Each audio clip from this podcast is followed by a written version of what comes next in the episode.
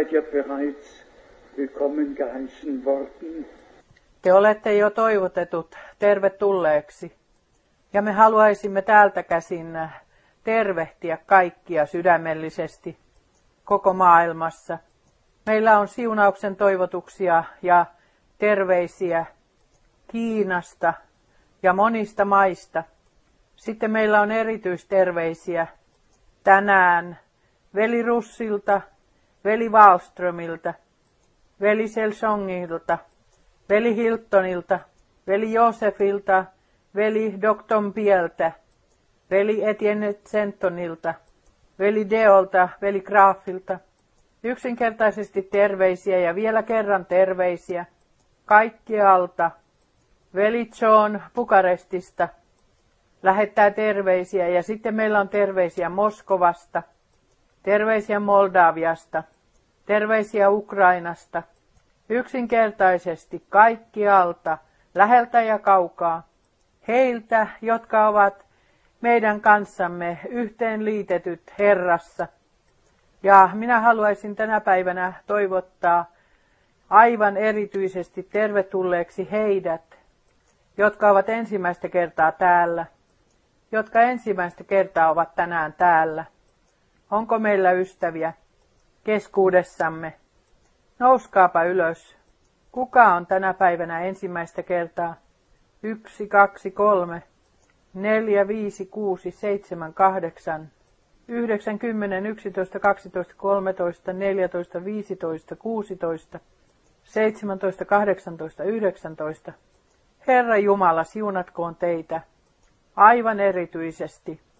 Ja sitten myös kaikkia, jotka eivät pitkään aikaan ole olleet täällä. Jumala siunatkoon teitä. Ja meillä on tänä päivänä täysi bussillinen Slovakiasta, jotka ovat ajaneet ainakin 1250 kilometriä. Jumala siunatkoon teitä erityisellä tavalla. Ja sitten meillä on täällä veljiä ja sisaria Italiasta. Tuollaista määrää meillä ei ehkä vielä milloinkaan ole ollut täällä Pohjois-Italiasta ja etelästä aina Palermoon asti. Jumala siunatkoon teitä erityisesti meidän keskuudessamme. Ja sitten meillä on ystäviä Tsekin tasavallasta, Puolasta, todella koko Euroopasta. Ja Herra siunatkoon. Ja sitten myöskin Afrikan maista. Herra Jumala pääsköön oikeuteensa meidän kaikkien kanssamme. Itävalta ja Sveitsiä meidän ei tarvitse enää ylimääräisesti mainita. Te kuulutte jo yksinkertaisesti, yksinkertaisesti. Kaikki kuuluvat jo automaattisesti mukaan. Ranska myös. Terveisiä myös vielä Etelä-Amerikasta. Terveisiä Limasta, terveisiä Siilestä. Terveisiä todella kaikkialta missä veljet ja sisaret ovat meidän kanssamme yhteenliitettyinä. Dr. Pie sanoi lisäksi, veli Frank, me olemme täällä kokoontuneina yhteen noin neljä tuhatta ihmistä yhdessä kokouksessa.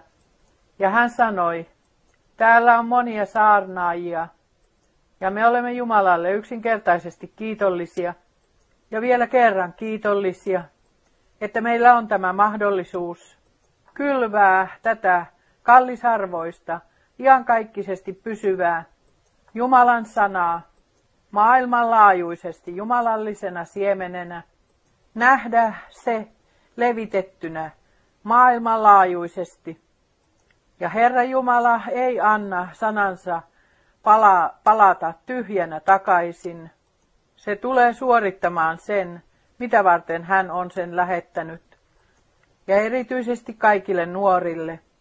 Se on tällä kertaa tullut minun sydämelleni, koska paljon nuoria on meidän keskuudessamme. Olkaat hyvät, ottakaa tilaisuus todesta. Ottakaa Jeesus Kristus vastaan teidän henkilökohtaisena lunastajananne, vapahtajananne. Hänen ohitseen ei kulje mitään tietä. Hän on tie, totuus ja elämä. Ja vain hänellä, joka on äh, totisesti ottanut hänet vastaan, on iankaikkinen elämä. Hänellä on iankaikkinen elämä. Tämä pätee tietysti meihin kaikkiin, niin vanhoihin kuin nuoriinkin. Kuitenkin me haluaisimme, että kokoukset, jotka Jumala lahjoittaa meille, ovat kaikille siunaukseksi, kaikille. Ja me toivomme, että huomautukset, jotka vielä nyt tehdään, että ne tullaan näkemään vain sivuhuomautuksina sen ohitse, mitä parhaillaan maan päällä tapahtuu mitä maan päällä nyt tapahtuu, sitä ei voida ohittaa kevyesti. Maailma on kriisissä. Seurakunta on kriisissä. Israel on kriisissä. Kaikki, ja vielä kerran kaikki, on kriisissä. Ja seurakunta voi tulla autetuksi vain Jumalasta käsin. Ja sen tähden me suuntaamme rukouksemme Jumalan valtaistuimelle – että nämä kokoukset todella palvelevat sitä varten, että Herran ruumis maailmanlaajuisesti, elävän Jumalan seurakunta, tulee palvelluksi. Ja jos meidän silloin täyt, tällöin täytyy yksinkertaisesti tuoda sisään asioita, jotka ovat maailmanlaajuisesti välttämättömiä, ehkä ei meille juuri tällä hetkellä täällä paikan päällä tai teidän keskuudessanne, mutta jossakin maan päällä. Silloin ainoastaan vain sen tähden, jotta koko Herran ruumis tulee palvelluksi. Ja meidän kääntäjillemme me toivomme Jumalan armoa, Jumalan apua ja Jumalan voimaa, jotta he löytävät oikeat sanat. Te olette varmasti huomanneet, aikaisemmin saarnan ääni ja vauhti, mitä täällä olemme kuulleet, oli aivan toinen. 70-luvulla ja vielä 80-luvulla, mutta siitä lähtien kun on käännetty, on yksinkertaisesti välttämätöntä jotta kääntäjät ymmärtävät jokaisen sanan, ymmärtävät jokaisen lauseen, jotta he voivat antaa sen eteenpäin. Sallikaa sanan vaikuttaa teihin ja teissä. Sana suorittaa sen, mitä varten se on lähetetty. Ei saarnaaja, ei äänen voimakkuus, vaan Jumala valvoo sanaansa, puhuakseen sen kautta ja täyttääkseen sanansa. Mitä tulee ajan tapahtumiin, niin meitä pääasiassa kiinnostaa se, mitä on meneillään Israelin kanssa. Ja meillä on äh, tällainen määrä sähköposteja asioista, jotka nyt erityisesti Vatikaanin kanssa ja Israelin kanssa on meneillään neuvottelut, ei hallituksen kanssa, Jerusalemissa, vaan yli rabbien kanssa ylimmäisten rappien kanssa ja Vatikaanin kanssa niistä asioista, joista hallitus ei lainkaan tiedä mitään jo kymmenen vuoden ajan. Ja pääasiassa on kyse, ja pitäkää nyt lujasti kiinni, on kyse tontista, eikä vain siitä, vaan Sionin vuoresta. Ja Sionin vuorella on päärakennus, joka tunnetaan yläsalina ja joka tunnetaan viimeisen ehtoollisen paikkana, missä sitä vietettiin. Sitä vietettiin siellä.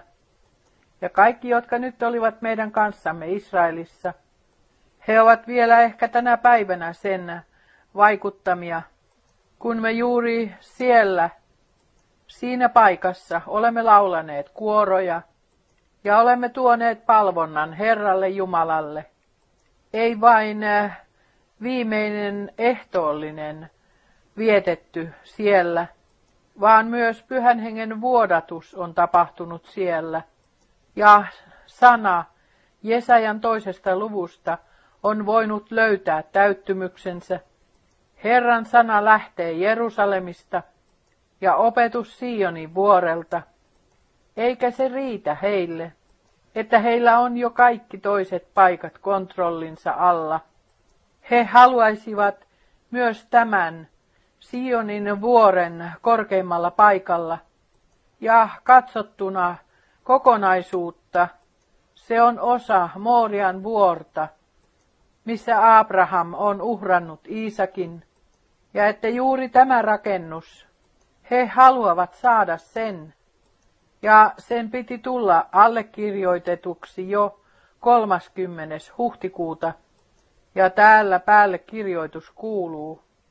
Israelin äh, kontrolli Sionin vuoresta on vaarassa. Ja sitten tulevat kaikki toiset, pää, toiset päälle kirjoitukset.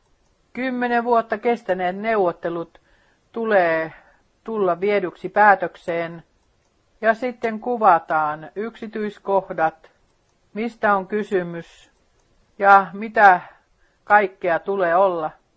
Ellei tätä varten olisi profeetallista sanaa, ja minä haluaisin lukea vähintään kolme raamatun paikkaa, ainoastaan hyvin lyhyesti, ainoastaan hyvin lyhyesti, ensiksi profeetta Danielista, kahdeksannesta luvusta. Täällä meille kuvataan lopun aika ja sitten myöskin se, mitä Israelin kanssa tulee tapahtumaan, tai sen kanssa, joka tuohon aikaan tulee esittämään pääroolia. Daniel 8. luku, jakeet 24 ja 25.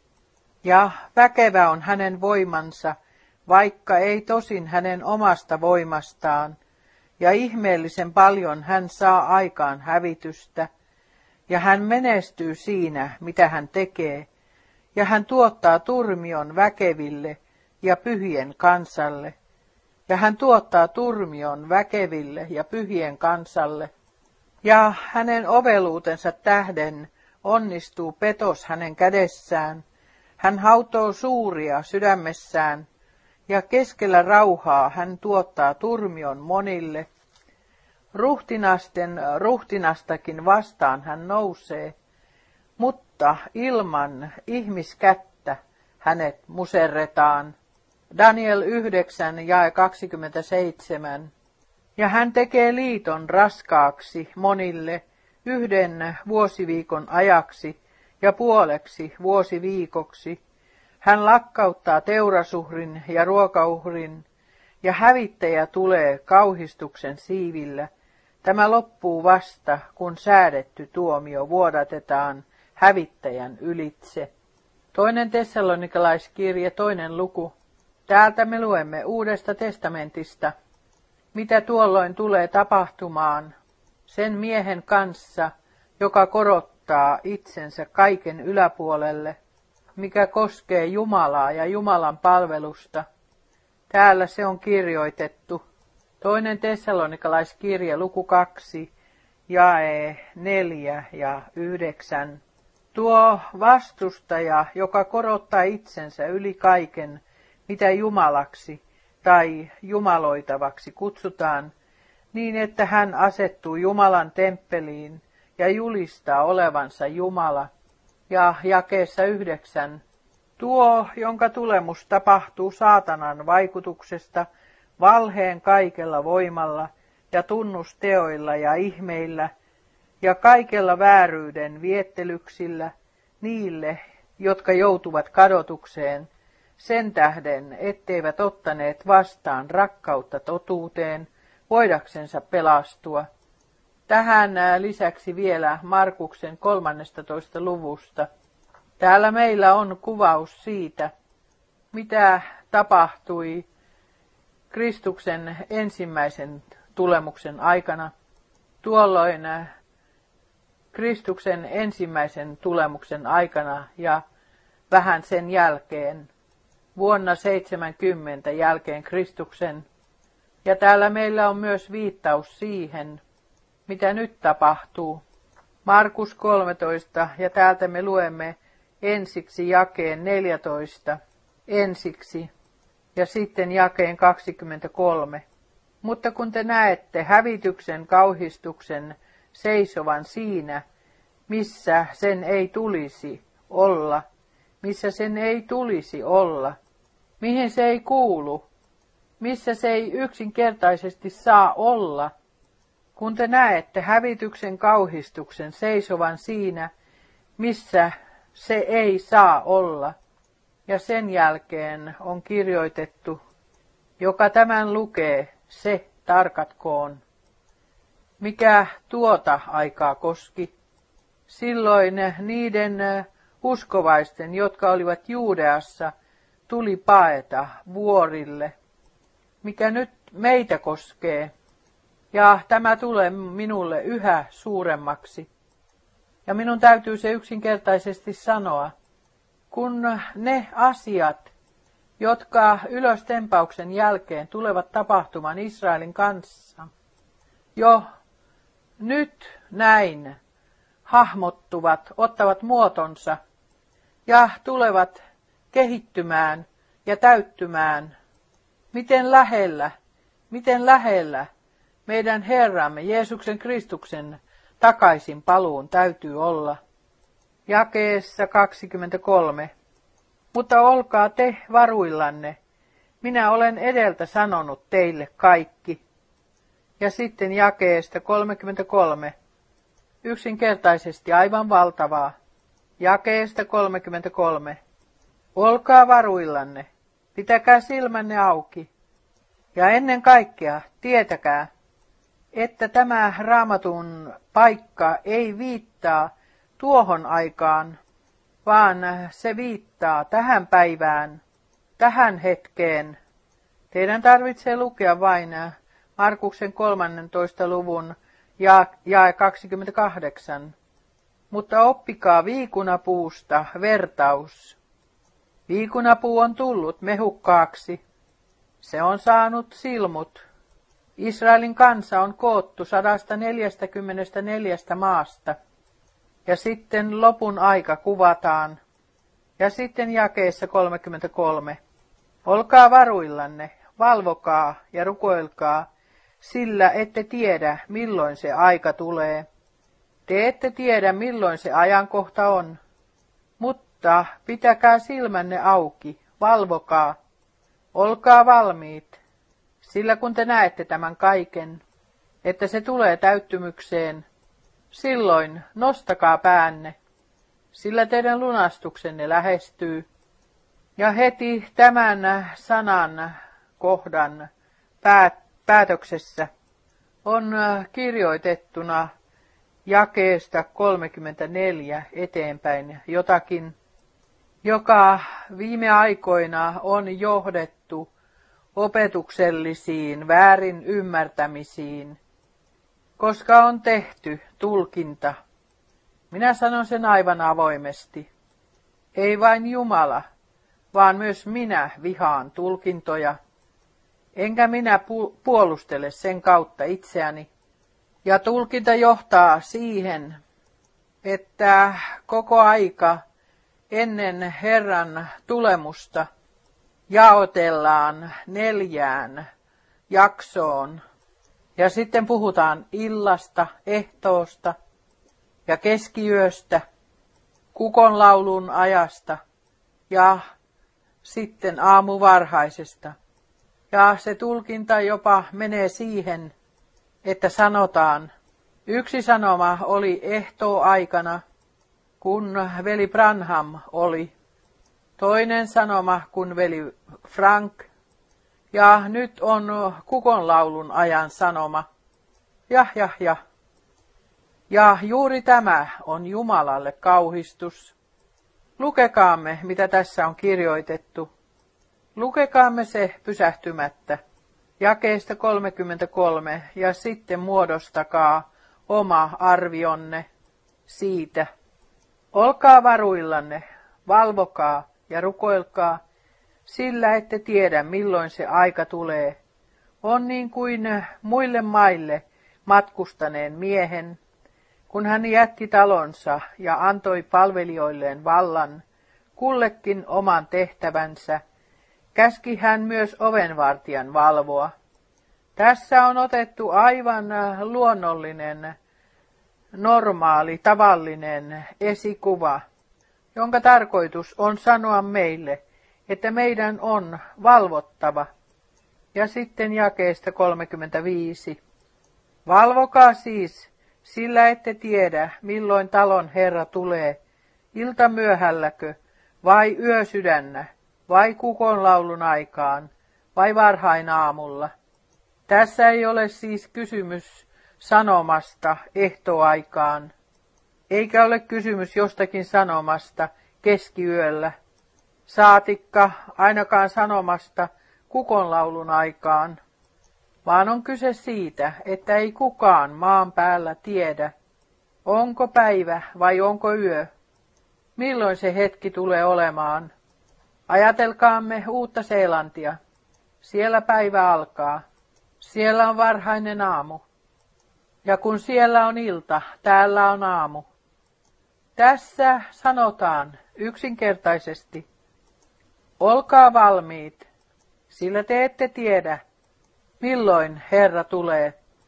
Tässä ei ylipäänsä ole puhe mistään sanomasta, vaan on puhe valvokaa, olkaa valmiit. On se sitten aamu, iltapäivä, ilta tai milloin ikinä hän tuleekin. Olkaa yksinkertaisesti valmiit. Sitten jae 36 ja 37 ettei hän äkki arvaamatta tullessaan tapaisi teitä nukkumasta, mutta minkä minä teille sanon, sen minä sanon kaikille, valvokaa.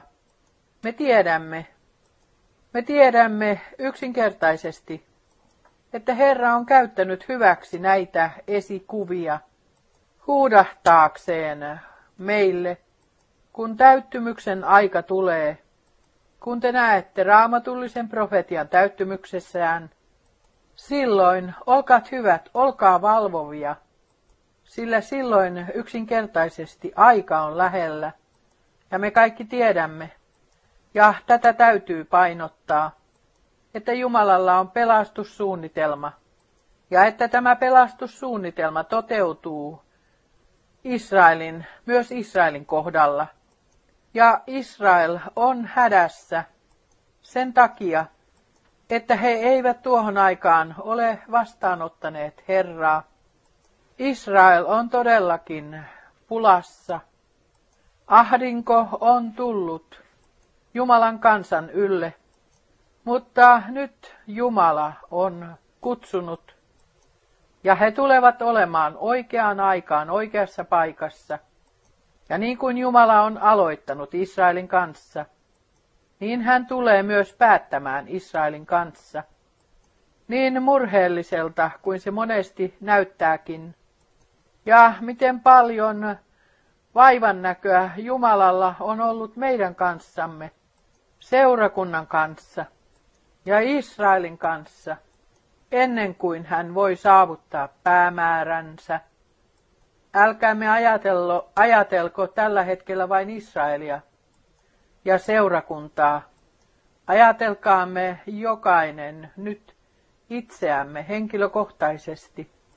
Miten paljon vaivaa, miten paljon hätää Herralla on ollut jo kaikkien meidän kanssamme tähän asti. Me tulemme näinä päivinä tarkastelemaan myös sitä, katsoessamme vielä siihen, mitä meidän takiamme, meidän puolestamme tapahtui.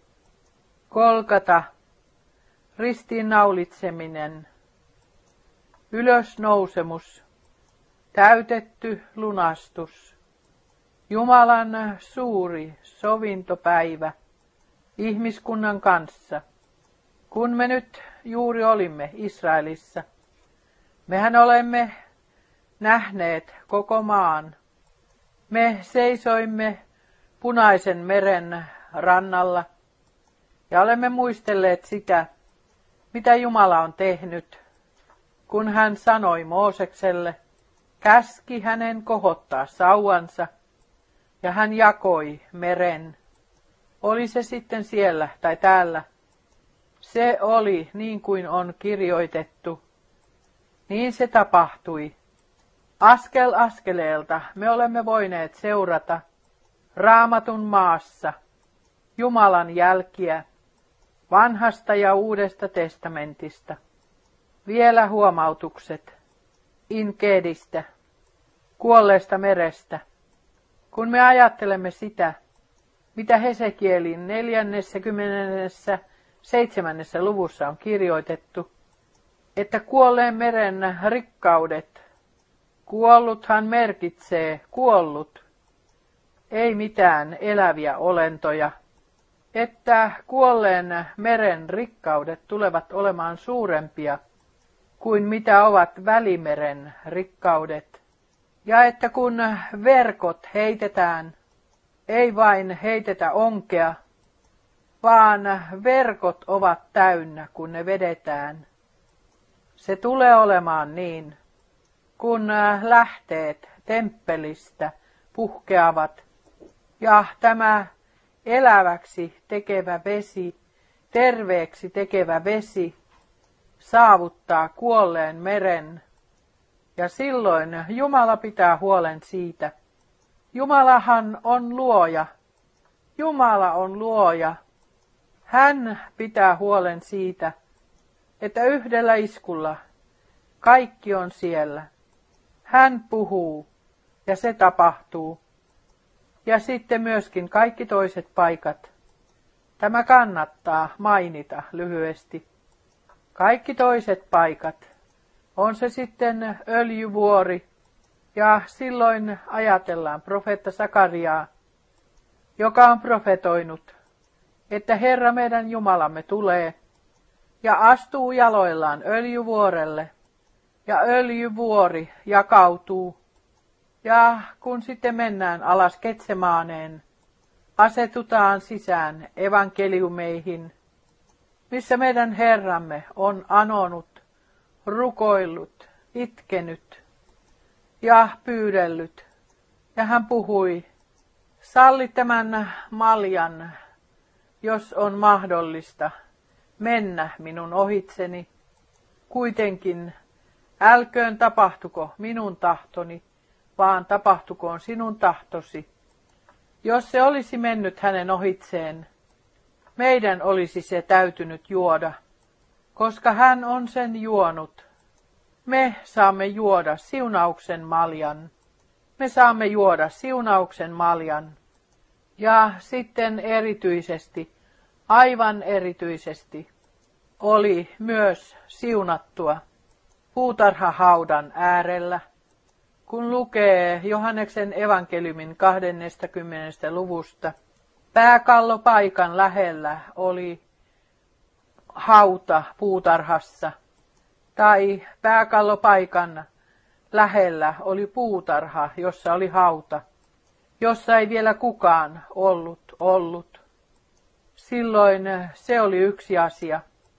Mutta kun on siellä paikan päällä ja näkee kolkatan ja kulkee koko sen matkan eteenpäin puutarhan läpi ja näkee tyhjän haudan, niin hän on noussut ylös. Hän elää. Mitä teet sitten elävää kuolleiden joukosta? Niin kuin minä kyllin usein olen sanonut, me olemme lunastetut. Hinta on maksettu. Jumalan suuri sovituspäivä ihmiskunnan kanssa on tapahtunut. Hän, joka menee kadotukseen, hän menee omalla vastuullaan kadotukseen. Hänellä ei ole mitään valittamista Jumalan tykönä. Jos hän kulkee sen ohitse, mitä Jumala on tehnyt meidän lunastukseksemme ja mitä hän armosta on lahjoittanut meille. Ja muistakaa, ajatelkaa vielä kerran, ei kullalla eikä hopealla, niin kuin Pietari kirjoittaa, vaan Jumalan karitsan kallisarvoisella verellä.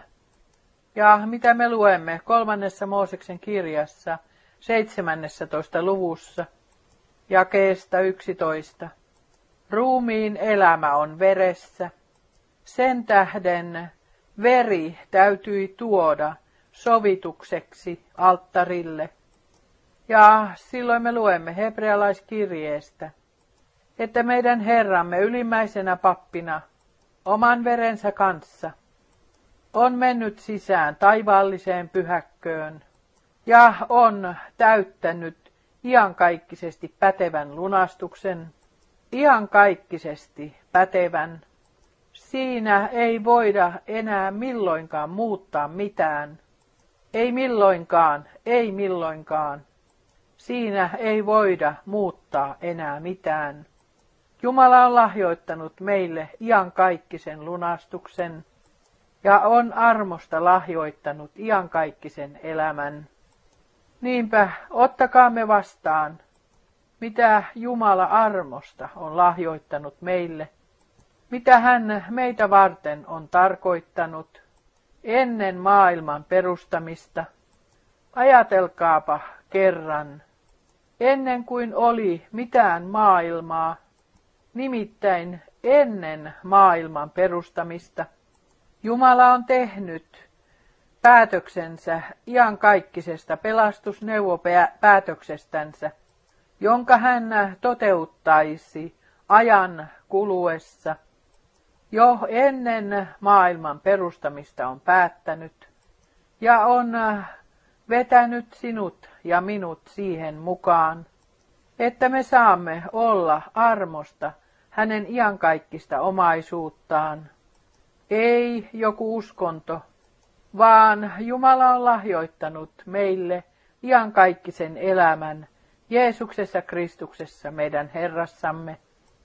Ilmestyskirjan 19. luvussa me luemme itse asiassa, mistä on kysymys. Nimittäin siitä, ja tätä täytyy painottaa, on kyse meidän valmistumisestamme tähän ihanaan päivään mennessä, joka on tullut lähelle. Ilmestyskirjan 19. luku, jakeet 7-9, täytyisi itse asiassa joka kerta lukea uudestaan. Iloitkaamme ja riemuitkaamme ja antakaamme kunnia hänelle, sillä Karitsan häät ovat tulleet ja hänen vaimonsa on itsensä valmistanut. Me haluaisimme olla siinä mukana, kun tämä löytää täyttymyksensä.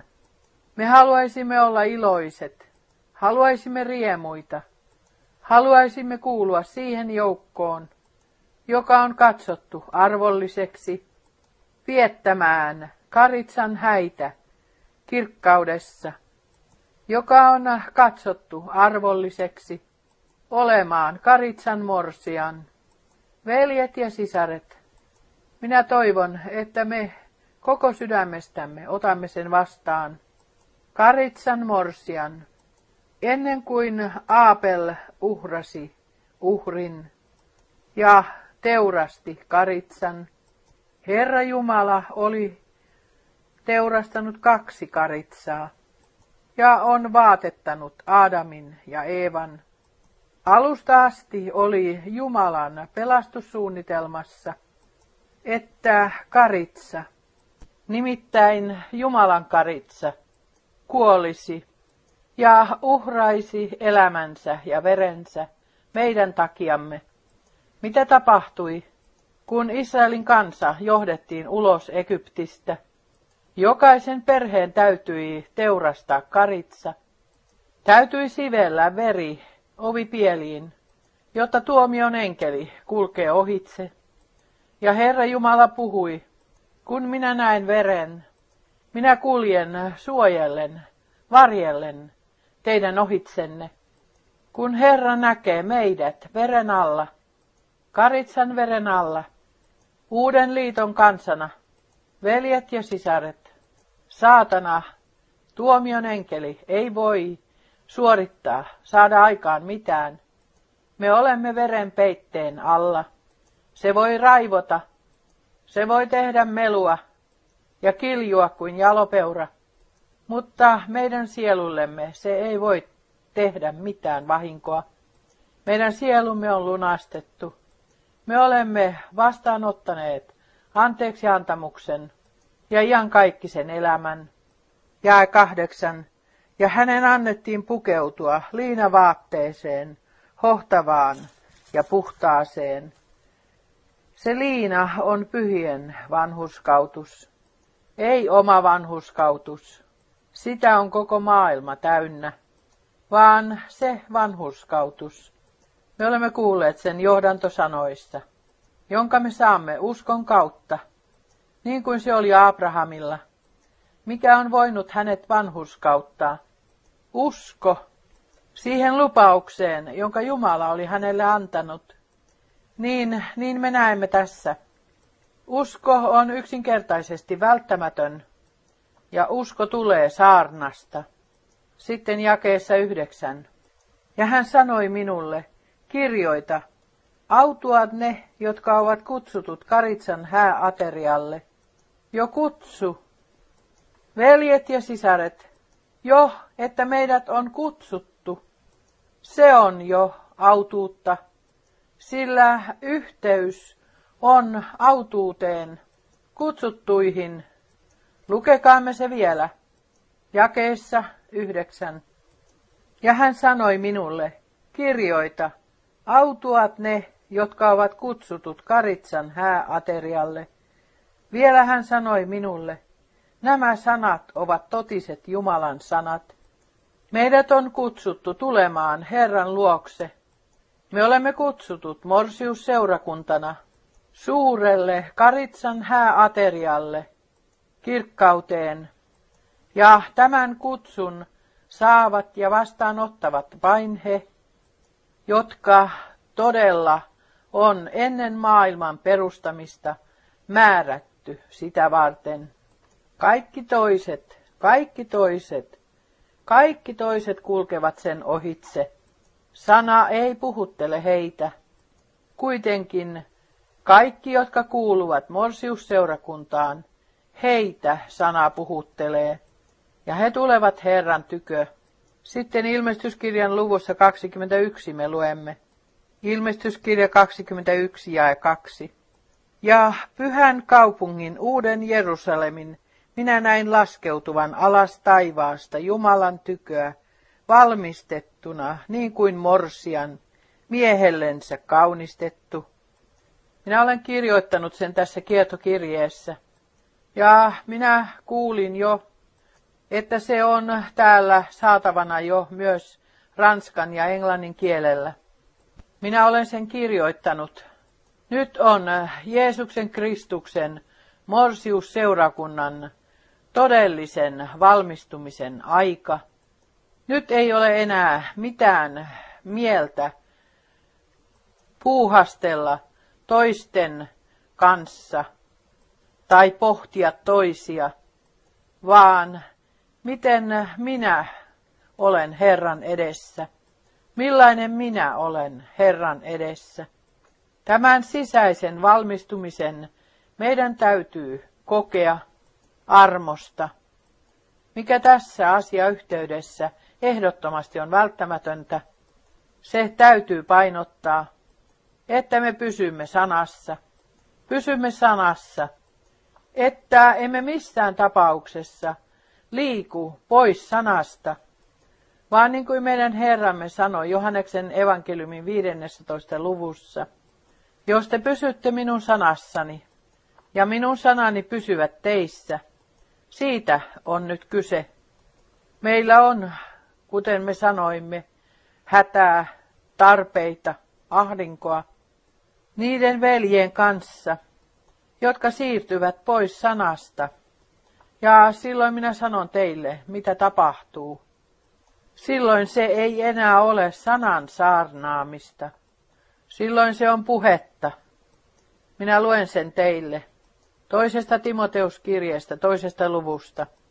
Ja nyt me tulemme todella, meidän täytyy tulla tähän kohtaan, että kaikki, jotka julistavat Jumalan sanaa, heidän täytyy pysyä itse Jumalan sanassa. Heidän ei pidä mennä sanan ulkopuolelle, pois sanasta, eikä heidän pidä johtaa seurakuntaa pois sanasta. Toinen Timoteus, toinen luku, ja täällä meillä on tarkka kuvaus. Toinen Timoteus kirja, toinen luku, jakeesta 15 jakeeseen 18. Pyri osoittautumaan Jumalalle semmoiseksi, joka koetukset kestää, työntekijäksi, joka ei työtään häpeä, joka oikein jakelee totuuden sanaa, joka ei työtään häpeä, koska hän oikein jakelee totuuden sanaa, koska hän oikein jakaa totuuden sanaa. Ja sitten apostoli mainitsee joitakin jopa nimeltään.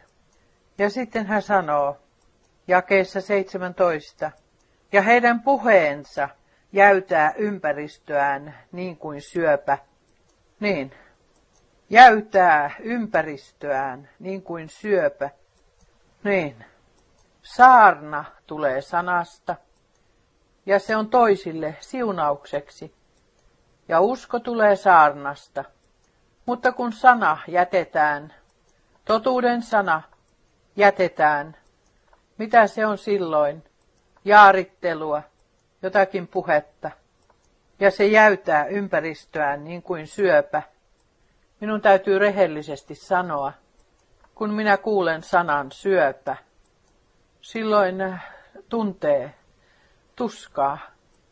Ja kun sitten vielä kuulee, että tulee saada sädehoitoa ja saada sädehoitoa ja vielä kerran saada sädehoitoa. Ja sitten joskus syöpä kutistuu kokoon.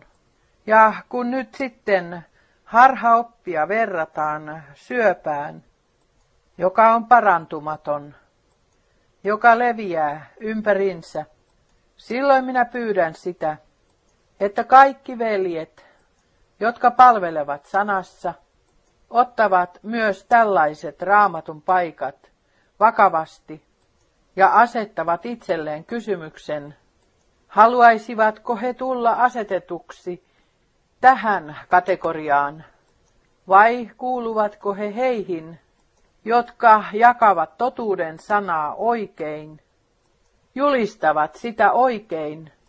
Asia on hyvin vakava. Asia on hyvin vakava. Emmekä me voi ottaa sitä kevyesti. Te voitte lukea eteenpäin jakeet 18, 17 ja 18. Ja heidän puheensa jäytää ympäristöään niin kuin syöpä. Niitä ovat Hymeneus ja Filetus. Ja nyt se tulee, jotka ovat totuudesta eksyneet, jotka ovat totuudesta eksyneet. Ja siinä on se hätä. Hän, joka jättää totuuden, hän jättää suoran tien. Hän joutuu sivutielle. Hän joutuu eksytyksiin ja menee sisään tulkintoihin. Ja sitten, ja sitten, ja silloin sitä verrataan syövän jäytämiseen, jota kukaan ei voi parantaa. Minä luen äh, toisen paikan profeetta Jesajasta.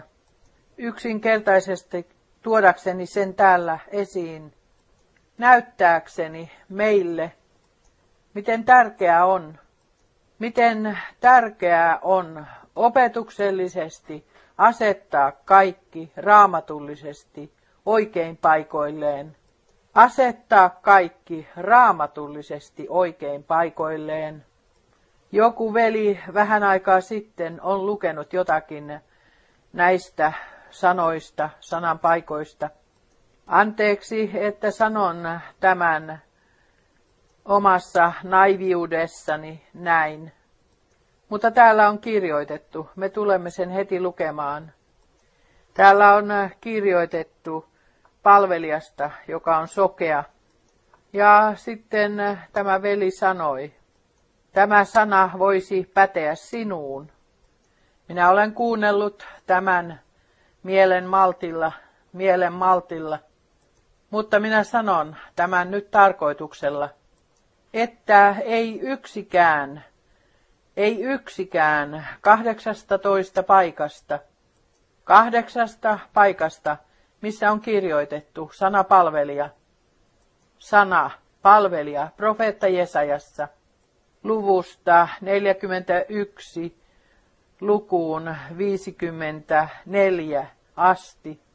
Yksikään niistä kohdista ei viittaa minuun, eikä veli Branhamiin, tai Paavaliin, tai johonkin. Me luemme nämä raamatun paikat nyt vain aivan lyhyesti. Ja teemme tämän meidän veljemme takia, jotka ovat joutuneet pulaan. Meidän täytyy auttaa. Meidän täytyy palvella. Meidän täytyy julistuksen kautta tehdä kädenojennus jotenkin seurakunnalle, koko seurakunnalle ja ensiksikin meidän veljillemme tehdä kädenojennus. Lukekaamme ne 18 paikkaa, jotka puhuvat palvelijasta näissä luvuissa – luvusta 41 jake lukuun 54 asti. Lukekaamme niistä joitakin. Ensiksi Jesaja 41 jakeet 8 ja 9. Mutta sinä, Israel, minun palvelijani, sinä, Jaakob, jonka minä olen valinnut, Abrahamin, minun ystäväni, siemen. Tässä on kyse koko Israelista – Jumalan palvelijana, jonka on kannettava Jumalan sanoma, sillä kaikki lupaukset annettiin Israelin kansalle. Roomalaiskirjan yhdeksäs luku. Ja tässä, mutta sinä, Israel, minun palvelijani, ja yhdeksän, jonka minä olen ottanut maan ääristä ja kutsunut maan kaukaisimmilta periltä, jolle minä sanoin, sinä olet minun palvelijani, Sinut minä olen valinnut, enkä sinua halpana pitänyt. Jumala oli valinnut Israelin palvelijaksi itselleen. Lukekaamme Jesaja 42 ja tästä vain ensimmäinen jae. Me olemme jo viime ensimmäisenä viikonloppuna osittain tehneet sen. Katso minun palvelijani, jota minä tuen, minun valittuni, johon minun sieluni mielistyi. Minä olen pannut henkeni häneen. Hän levittää kansakuntiin oikeuden. Koko kuvaus tuli täytäntöön Matteuksen 12. luvussa jakeesta 15 jakeeseen 21 asti. Se on luettavissa siellä. Se on meidän Herramme, joka ei muserra särjettyä ruokoa, ja joka ei salli suvaitseva, suitsevaisen kynttilän sydämen sammua, ja joka levittää oikeuden, joka on lujasti perustettu niin kuin tässä, niin kuin se on kirjoitettu tässä jakeessa neljä. Ja lukekaamme nyt Jesaja 43 ja 10. Jälleen koko Israel vedetään mukaan. Te olette minun todistajani, sanoo Herra, minun palvelijani, jonka minä olen valinnut, jotta te tuntisitte minut ja uskoisitte minuun ja ymmärtäisitte, että minä se olen. Ennen minua ei ole luotu yhtäkään Jumalaa, eikä minun jälkeeni toista tule. Minä, minä olen Herra, eikä ole muuta pelastajaa kuin minä. Jesaja 44, jakeesta yksi jakeesen kolme. Mutta nyt kuule, Jaakob, minun palvelijani, ja Israel, jonka minä olen valinnut. Näin sanoo Herra, sinun luojasi, joka on valmistanut sinut hamasta äidin kohdusta, joka sinua auttaa. Älä pelkää, minun palvelijani Jaakob, sinä Jesurun, Israelin rakas, jonka minä olen valinnut. Ja sitten jäi kolme. Sillä minä vuodatan vedet janoavaisen päälle ja virrat kuivan maan päälle. Minä vuodatan henkeni sinun siemenesi päälle ja siunaukseni sinun vesojesi päälle. Jesaja 44 ja 21. Muista tämä, Jaakob, ja sinä, Israel, sillä sinä olet minun palvelijani. Minä olen sinut valmistanut. Sinä olet minun palvelijani. En unhota minä sinua, Israel. Ja sitten tulevat lupaukset katsottaessa meidän Herraamme ja lunastajaamme. Jesajan luvussa 49 me luemme jakeissa 5 ja 6. Ja nyt, sanoo Herra, joka on minut palvelijakseen valmistanut hamasta äitini kohdusta, palauttamaan Jaakobin hänen tykönsä, niin että Israel koottaisiin hänen omaksensa. Ja minä olen kallis Herran silmissä, minun Jumalani on tullut minun voimakseni. Ja hän sanoo, liian vähäistä on sinulle, joka olet minun palvelijani, kohottaa ennalleen Jaakobin sukukunnat ja tuoda takaisin Israelin säilyneet. Minä panen sinut pakanain valkeudeksi, että minulta tulisi pelastus maan ääriin asti. Tässä meillä on kallisarvoinen lupaus, johon apostolien tekojen 13. luvun ja 47 viittaa, jonka Paavali on vetänyt mukaan julistukseensa. Ja me tulemme nyt Jesajan lukuun 42, 52, johtaaksemme silmiemme eteen meidän Herramme palvelijan muodossa, joka tuli sitä varten täyttääkseen Jumalan tahdon. Jesaja 52 ja 13, suomalainen raamattu Jesaja 53 ja 1. Katso, minun palvelijani menestyy, hän on nouseva, kohoava ja sangen korkea oleva. Jesaja 53, jakeet 10 ja 11. Mutta Herra näki hyväksi runnella häntä, lyödä hänet sairaudella.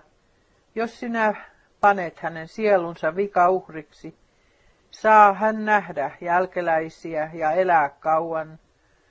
Ja Herran tahto toteutuu hänen kauttansa. Sielunsa vaivan tähden hän saa nähdä sen ja tulee ravituksi. Tuntemuksensa kautta hän, minun vanhuskas palvelijani, vanhuskauttaa monet, sälyttäen päällensä heidän pahat tekonsa.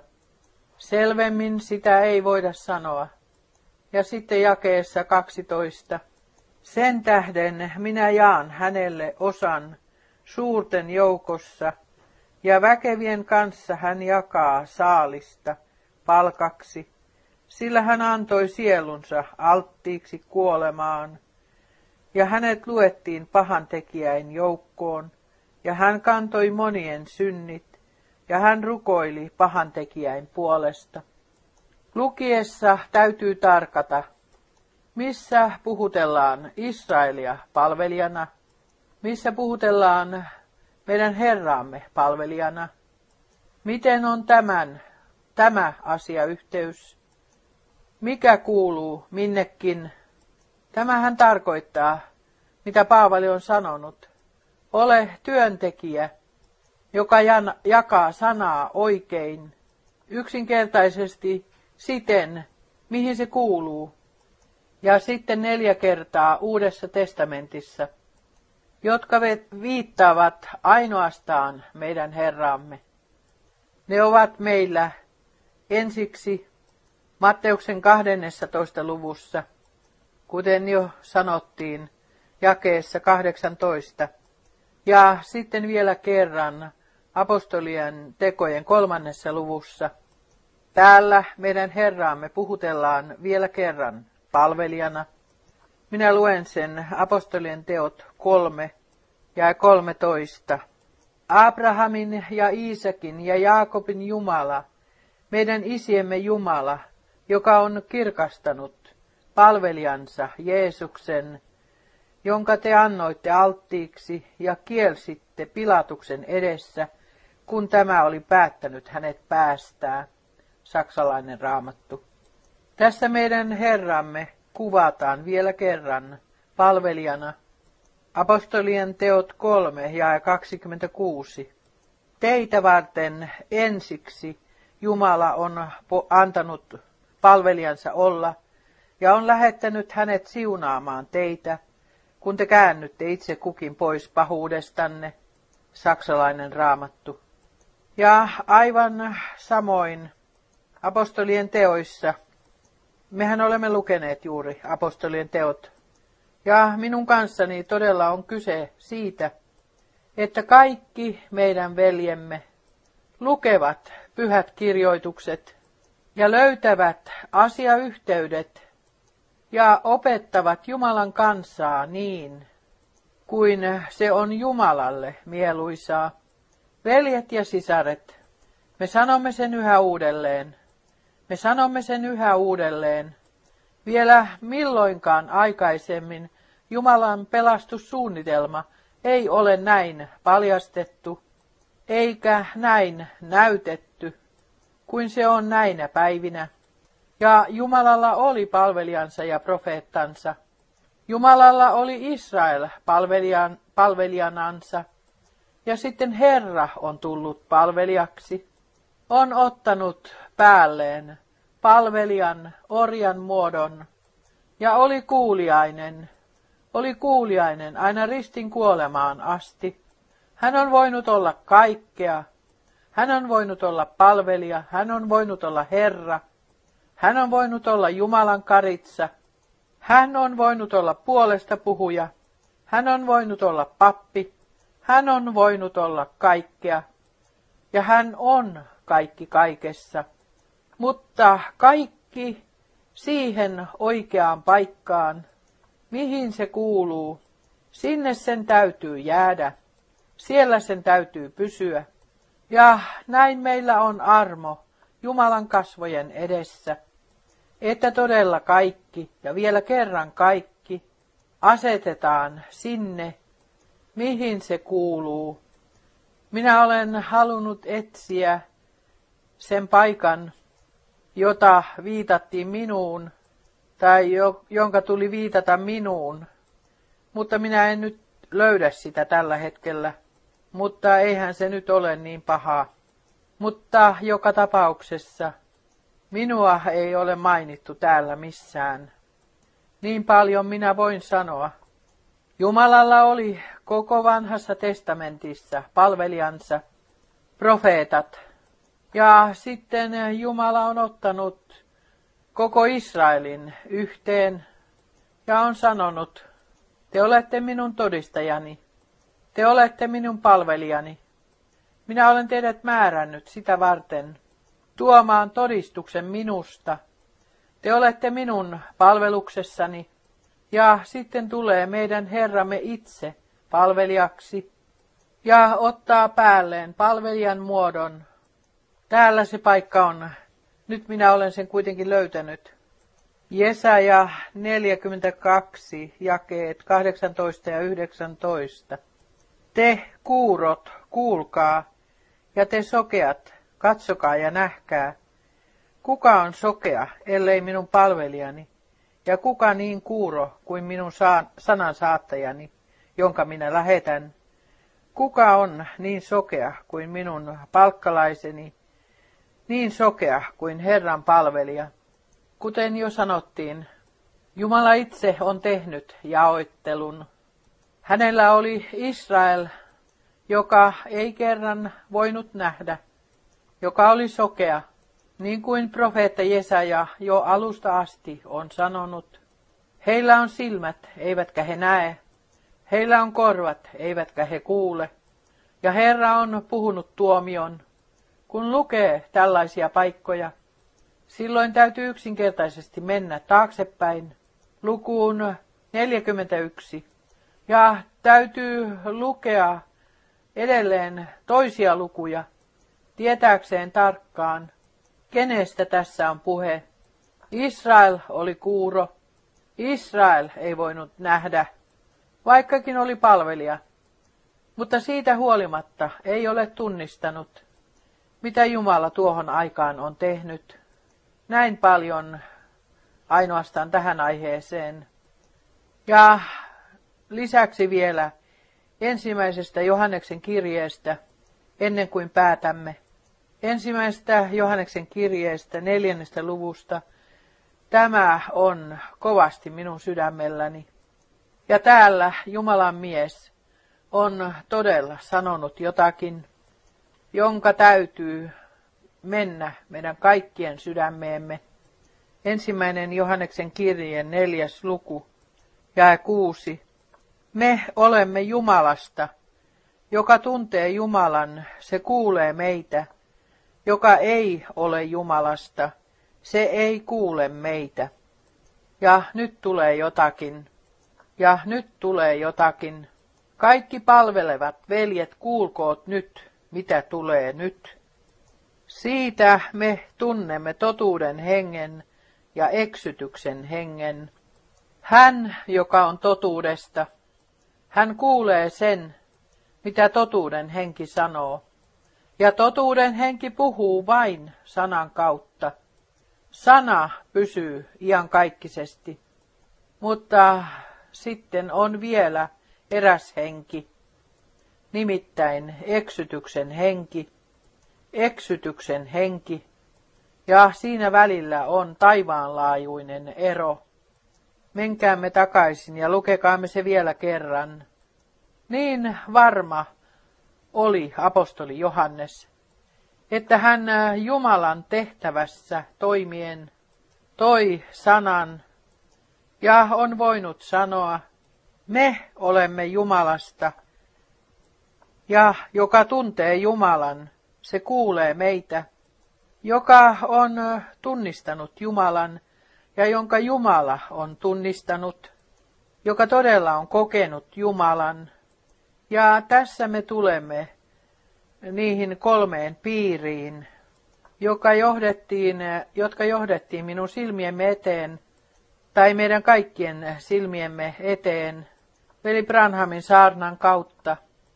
Voidaan olla täytetty ja voideltu toisella alueella, pyhällä hengellä, eikä edes olla uudesti synnytty sielussa.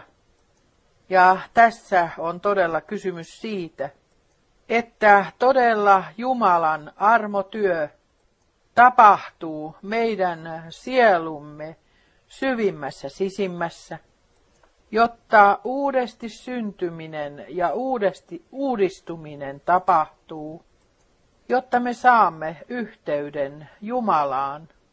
Me olemme Jumalasta, joka tuntee Jumalan, se kuulee meitä.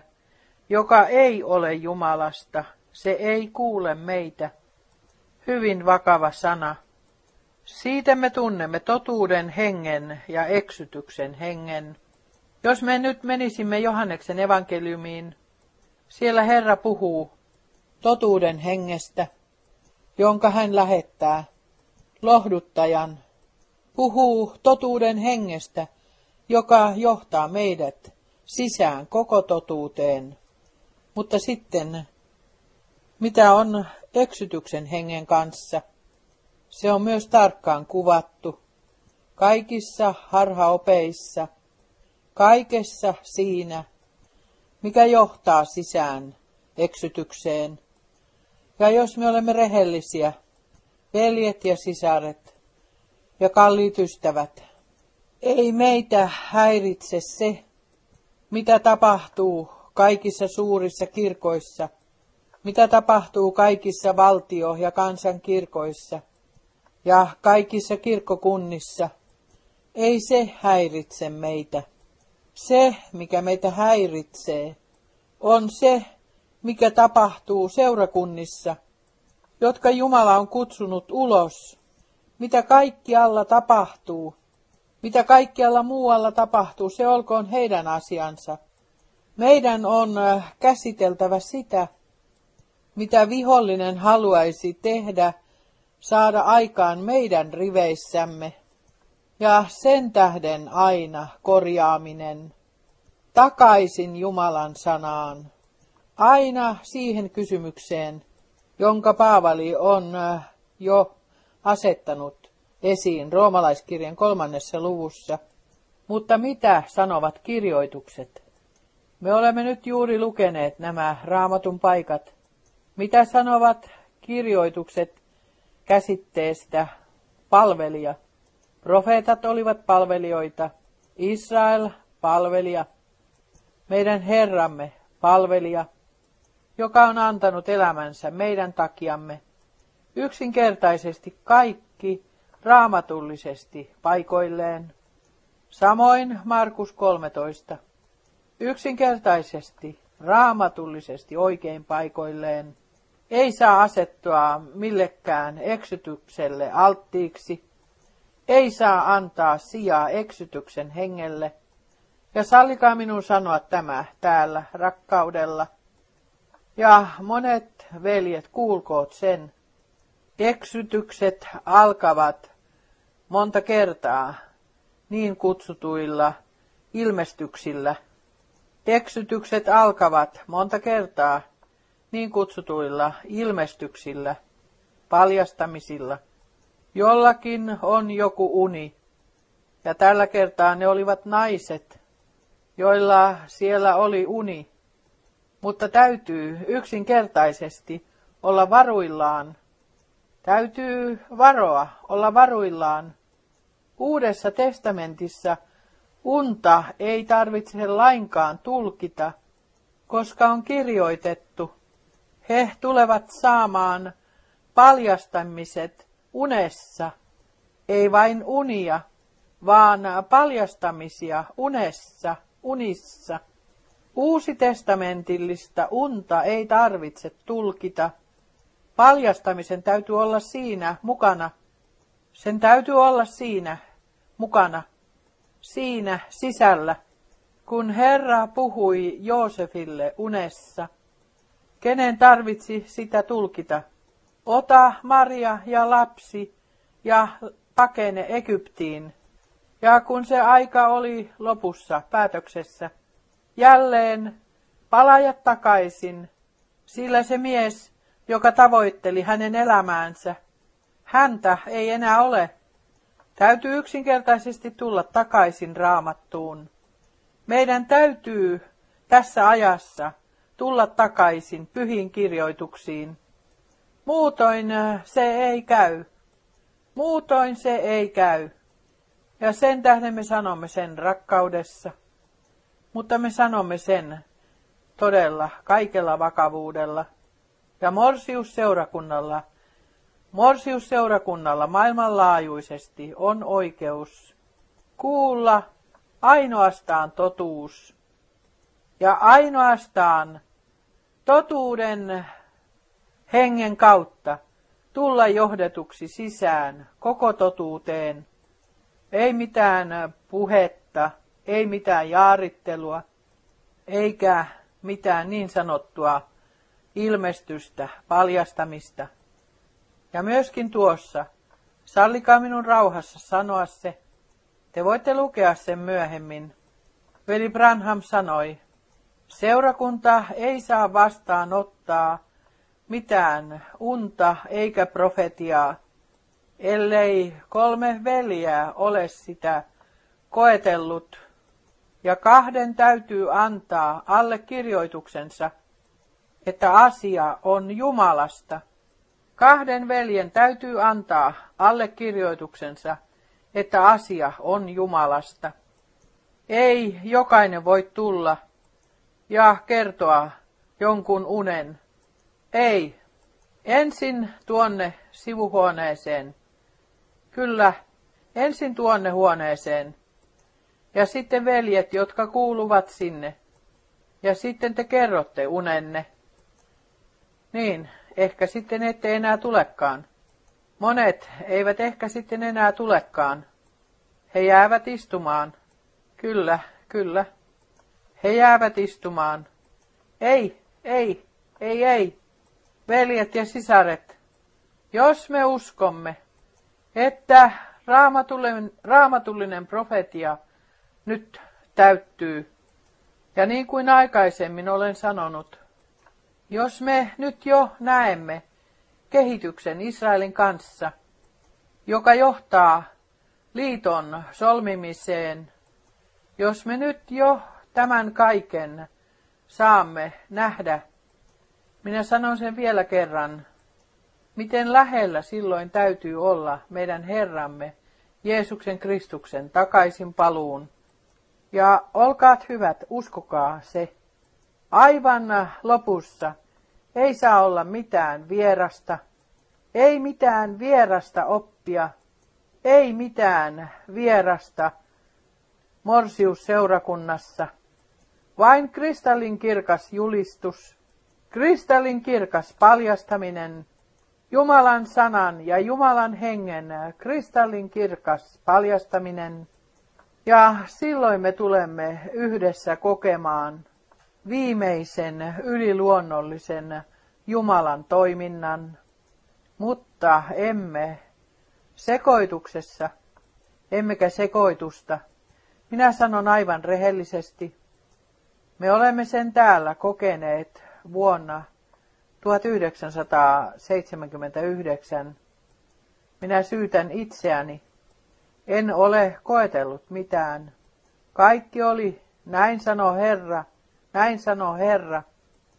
Ja myöhemmin minulle naurettiin se henkilö, joka aina on sanonut, näin sanoo Herra, näin sanoo Herra. Ja huomautus kuului, minä ajattelin, että teillä on erottamisen lahja. Miksi te ette ole voineet erottaa, että minä olen tuonut tämän kaiken itsestäni? Uskokaa minua. Tietyt asiat täytyy itse kokea, saadakseen tietää, mitä se merkitsee, millä viekkaudella ja ovelluudella vihollinen, vihollinen kulkee ympärinsä ja miten aito eksytys voi olla, mutta eksytys on eksytys. Ja totuuden henki pysyy totuuden henkenä. Ja sen tähden, veljet ja sisaret, me olemme läpikäyneet tarpeeksi. Me olemme kokeneet kylliksi. Eksytys oli niin aito näin sanoo Herra, oli samoin, aivan samoin. Näin sanoo Herra, oli aivan samoin, kaikki oli aivan samoin. Eikä se ollut, näin sanoo Herra. Ja sitten, ja sitten suuri katastrofi. Lähemmin en voi enää sanoa. En haluaisi sanoa. Siis me asetamme meidän veljemme sydämelle maailmanlaajuisesti, että saarnataan vain se, mitä sanasta voidaan saarnata. Ei yhtäkään lukua saa tulkita, kaikki jättäen siten niin kuin se on, ja mennen raamatun paikasta raamatun paikkaan, nähdäkseen asiayhteydet totuudessa ja myöskin tunnistaen. Tehkäämme yhteenveto. Raamatullinen profetia tulee todellisuudeksi meidän silmiemme edessä. Israelin kanssa ja kokonaisuudessaan. On yksi asia, kun me luemme, että tulevat olemaan kalliit ajat, tulee olemaan pelkoa, että tulee olemaan sitä ja tätä. Ja sitten, kun me kuulemme sen, ei meidän tarvitse lainkaan olla hämmästyneitä. Sen täytyy olla niin lopun ajassa. Neuvottomuuden täytyy olla, sillä niin on kirjoitettu. Kirjoitusten täytyy täyttyä kaikessa. Ja sitten vielä yksi katsaus Israeliin, Sionin vuoreen, Sionin vuoreen. Se kuuluu Jumalalle. Te voitte lukea sen raamatun paikan, että Herra tulee asumaan Sionin vuorella. Ei todellakaan antikristus. Ei, ei, mutta, mutta asiat, eksytyksen henki on käsillä aivan voimallisesti toiminnassa. Eksytyksen henki on voimallisesti toiminnassa ja kaikki petetään. Te voitte sen kaiken lukea. Vieläpä koko islamilainen maailma. Kaikki, kaikki 22 kansakuntaa. Täällä se on kirjoitettu vuodesta 1945 lähtien. He ovat päättäneet. Ja sitten, mistä on kyse, kyllä, suurta edistystä Arabiliikan sisällä ja Vatikaanin välillä. Kaikkialla suuria edistysaskeleita.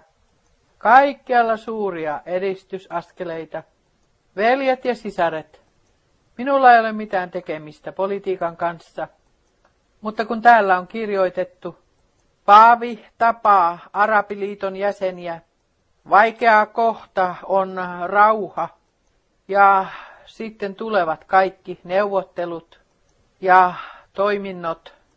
Mehän näemme sen toki meidän silmiemme edessä. Tässä ihmiset ovat kuvattuina. Hieno valokuva Arabiliiton edustajista. Ja sitten hieno valokuva israelilaisesta herrasväestä. Molemmat valokuvat ovat täällä. Toinen on äh, pää ihmisistä Arabiliitosta ja toinen on äh, korkeista rabeista. Kaikki ottaa kulkunsa. Petosta kaikkialla. Mutta elävän Jumalan seurakunnalla, Jeesuksen Kristuksen morsiusseurakunnalla, ei ole eksytyksen henkeä, vaan totuuden henki. Ja Jumalan sana on totuuden sana. Ja me tutkimme pyhiä kirjoituksia ja kiitämme Jumalaa. Sallikaa minun rauhassa vielä mainita. Me kiitämme Jumalaa palvelijansa lähettämisestä ja profeetastansa, veli Branhamista. Me olemme Jumalalle hyvin, hyvin kiitollisia siitä, sillä ilman hänen palvelustehtäväänsä ei minulla olisi mitään palvelustehtävää, eikä todellakaan olisi tapahtunut mitään maan päällä veli Branhamin kotimenon jälkeen. Ja niin kuin Jumala oli sen järjestänyt, että hänen tuli varastoida ruokaa, koskaan hänelle ei sanottu, että hänen tuli sitä jakaa, vain että hänen tuli sitä varastoida. Ja sitten meillä on, minä olen kirjoittanut sen raamattuun, kun hänelle sanottiin, että hänen sanomansa tulee edeltämään Kristuksen toista tulemusta, niin kuin Johannes Kastajan sanoma on edeltänyt Kristuksen ensimmäistä tulemusta. Veljet ja sisaret, me olemme kokeneet jo osan jumalallista pelastushistoriaa, ja me olemme todella armosta kokemassa viimeistä osaa. Ja kaikki, kaikki, jotka uskovat profeetallisen sanan ja uskovat lupauksen, että Jumala halusi lähettää profeetan ennen kuin Herran suuri ja peljättävä päivä tulee, kaikki, jotka uskovat tämän, Heille Jumalan sana paljastetaan, ja totuuden henki johtaa meidät sisään koko totuuteen. Ja silloin me emme kirkasta ketään ihmistä, me kiitämme Jumalaa kaikista työkaluista, ja vieläpä suurin profeetta voi olla vain tien viitta, ei tie, tien viitta, Herran luo. Herra on tie, totuus ja elämä. Hän on kaikki kaikessa. Olkaat hyvät, ottakaa se vastaan. Kolkata, lepopaikka. Siellä minä voin itkeä. Rauha Jumalan kanssa. Anteeksi antamus ja armo ja pelastus. Ottakaa se vastaan. Hauta on tyhjä. Hänen ylösnousemuksensa on takuu meidän ylösnousemustamme varten. Järjestäkäämme kaikki raamatullisesti paikoilleen ja antakaamme asettaa itsemme oikein raamatullisesti paikoilleen.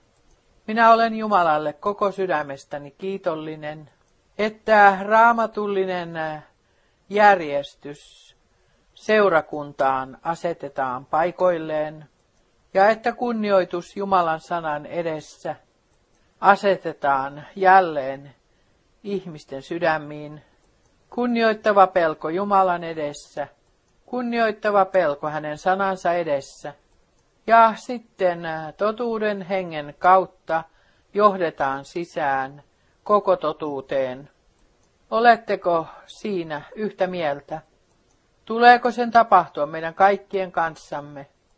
Että todellakaan ei mitään vierasta, ei mitään vierasta oppia, ei mitään vierasta ole enää kuultavissa, eikä nähtävissä, vaan Herra Jumala meidän kaikkien kanssamme pääsee oikeuteensa armosta meidän kaikkien kanssamme. Hänelle kaikki valtialle Jumalalle – Olkoon kiitos tästä sanasta, tästä sanasta ja kaikista asiayhteyksistä vanhasta uuteen testamenttiin, mikä ikinä sitten onkin aihe. Täällä kaikki on kirjoitettu, ja siitä me olemme koko, Juma, koko sydämestämme Jumalalle kiitollisia.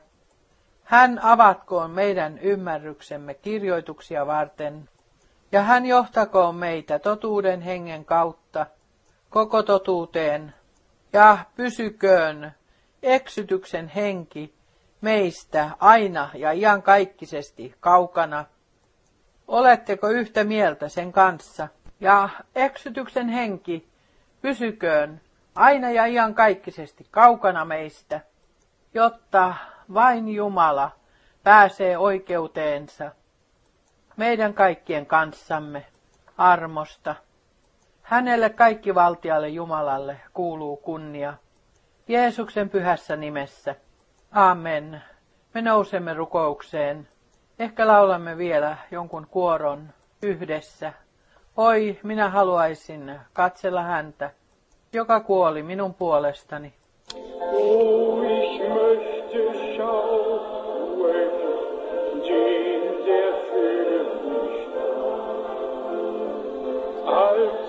jubeln preisen seine Rettertat. Möcht auf sehen hell und klar. Nach dem Streit Herrlichkeit, Freude immer da. Laulakaamme vielä, sellainen kuin olen, niin täytyy olla.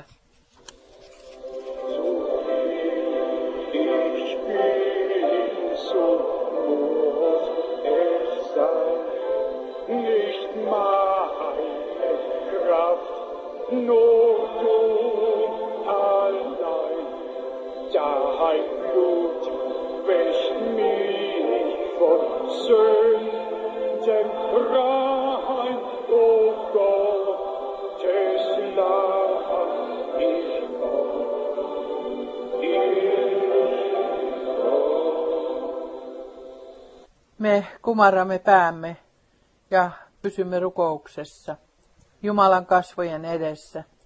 Ja minä haluaisin kysyä, onko meillä joitakin keskuudessamme, jotka eivät vielä ole kokeneet uskon varmuutta, jotka eivät vielä ole kokeneet mitään kääntymistä, jotka eivät vielä tietoisesti ole vihkineet elämäänsä Herralle, jotka eivät ole tunnistaneet, että me kaikki olemme synnissä syntyneet, olemme annetut kuolemalle alttiiksi, olemme syntyneet ilman toivoa tähän maailmaan, jotka eivät vielä ole tunnistaneet, että he ovat joutuneet kadotukseen ja että heidät täytyy pelastaa.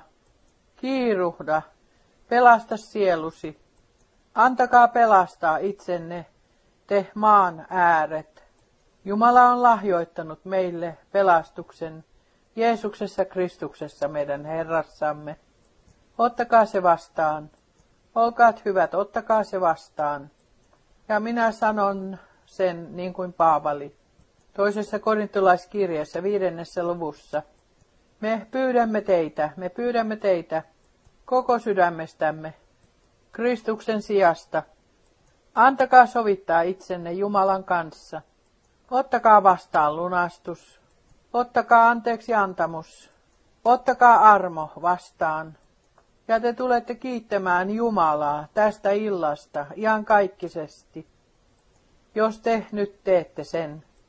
Kun me kaikki kumarramme päämme rukouksessa, minä kysyn vielä kerran, kuka haluaisi nostaa kätensä, että me voimme vetää teidät mukaan rukoukseen. Onko meillä? Kiitos, kiitos, kiitos, kiitos. Kiitos, kiitos, kiitos, kiitos, kiitos. Kaikkialla. Kiitos, kiitos. Oi, Jumala siunatkoon erityisesti kaikkia nuoria. Jumala siunatkoon teitä. Minun sydämelleni tuli, että Jumala tämän viikon lopun, erityisesti kaikkia nuoria varten, jotka ovat kasvaneet kodeissa, missä vanhemmat ovat uskovia, että he nyt löytävät Herran luo ja saavat pelastuskokemuksensa Herran kanssa. Olkaat hyvät, ottakaa se nyt vastaan. Jumala on sen teille tarjonnut. Teidän täytyy se ottaa vastaan. Ja silloin käy toteen. Niin monet kuin ottivat hänet vastaan, heille hän antoi voiman tulla Jumalan lapseksi. Nimittäin heille, jotka uskovat hänen nimeensä. Olkaat hyvät, uskokaa, että Jumala oli Kristuksessa – ja on sovittanut teidät, meidät, maailman itsensä kanssa, ja että Jeesus Kristus, Jumalan karitsana, on kantanut maailman synnit. Teidän ei tarvitse niitä enää kantaa. Ne on kannettu ristille, ja veri on vuotanut, uuden liiton veri, ja me olemme uuden liiton kanssa, uusi testamentillinen seurakunta, joka on vastaanottanut, mitä Jumala armosta on lahjoittanut meille. Nyt rukoilkaamme. Ja kaikki, jotka ovat nostaneet kätensä, ottakaa se vastaan. Rakas Herra, sinä ihan kaikkisesti uskollinen Jumala, me olemme julistaneet sinun sanasi, sanan rististä ja sinusta, ristiinnaulitusta, ja me pyydämme sinulta, pelasta kaikki, jotka ovat kadotettuja Vapauta kaikki, jotka ovat sidottuja. Paranna kaikki, jotka ovat sairaita. Vahvista sanasi tänä iltana meidän keskuudessamme. Ja minä kiitän sinua läsnäolostasi, pyhän henkesi vaikutuksesta ja pyydän sinulta sinun siunaustasi ja sinun armoasi. Minä kiitän sinua, että sinä olet pelastanut Olet antanut anteeksi ja lahjoittanut armon. Sinulle kaikki valtialle Jumalalle. Olkoon ylistys ja kunnia. Karitsan verestä, Jumalan sanasta, pyhästä hengestä, joka johtaa koko totuuteen. Ja rakas Herra, aina ja iankaikkisesti olkoon eksytyksen henki sidottu pois sinun seurakunnastasi ja sinun henkesi vallitkoon iankaikkisesti meidän keskuudessamme. Olkoon sinulla tiesi meidän kaikkien kanssamme. Ja rakas Herra, niin kuin me olemme johdantosanoissa kuulleet, se siunaus, jonka sinä olet Abrahamille luvannut, on Jeesuksen Kristuksen kautta tullut meidän kaikkien yllemme. Ja me kiitämme sinua, me kiitämme sinua, kaikki valtian Jumalan siunauksesta. Sinä olet sanonut, minä siunaan sinua, ja sinä tulet olemaan siunaukseksi. Pyydän, siunaa tänä iltana, siunaa tänä iltana, valtavalla tavalla, pelasta, vapauta, paranna ja vahvista sanasi. Hallelujaa, ylistys ja kunnia. Hallelujaa, hallelujaa, hallelujaa, hallelujaa. Ylistys olkoon Herralle Jumalalle.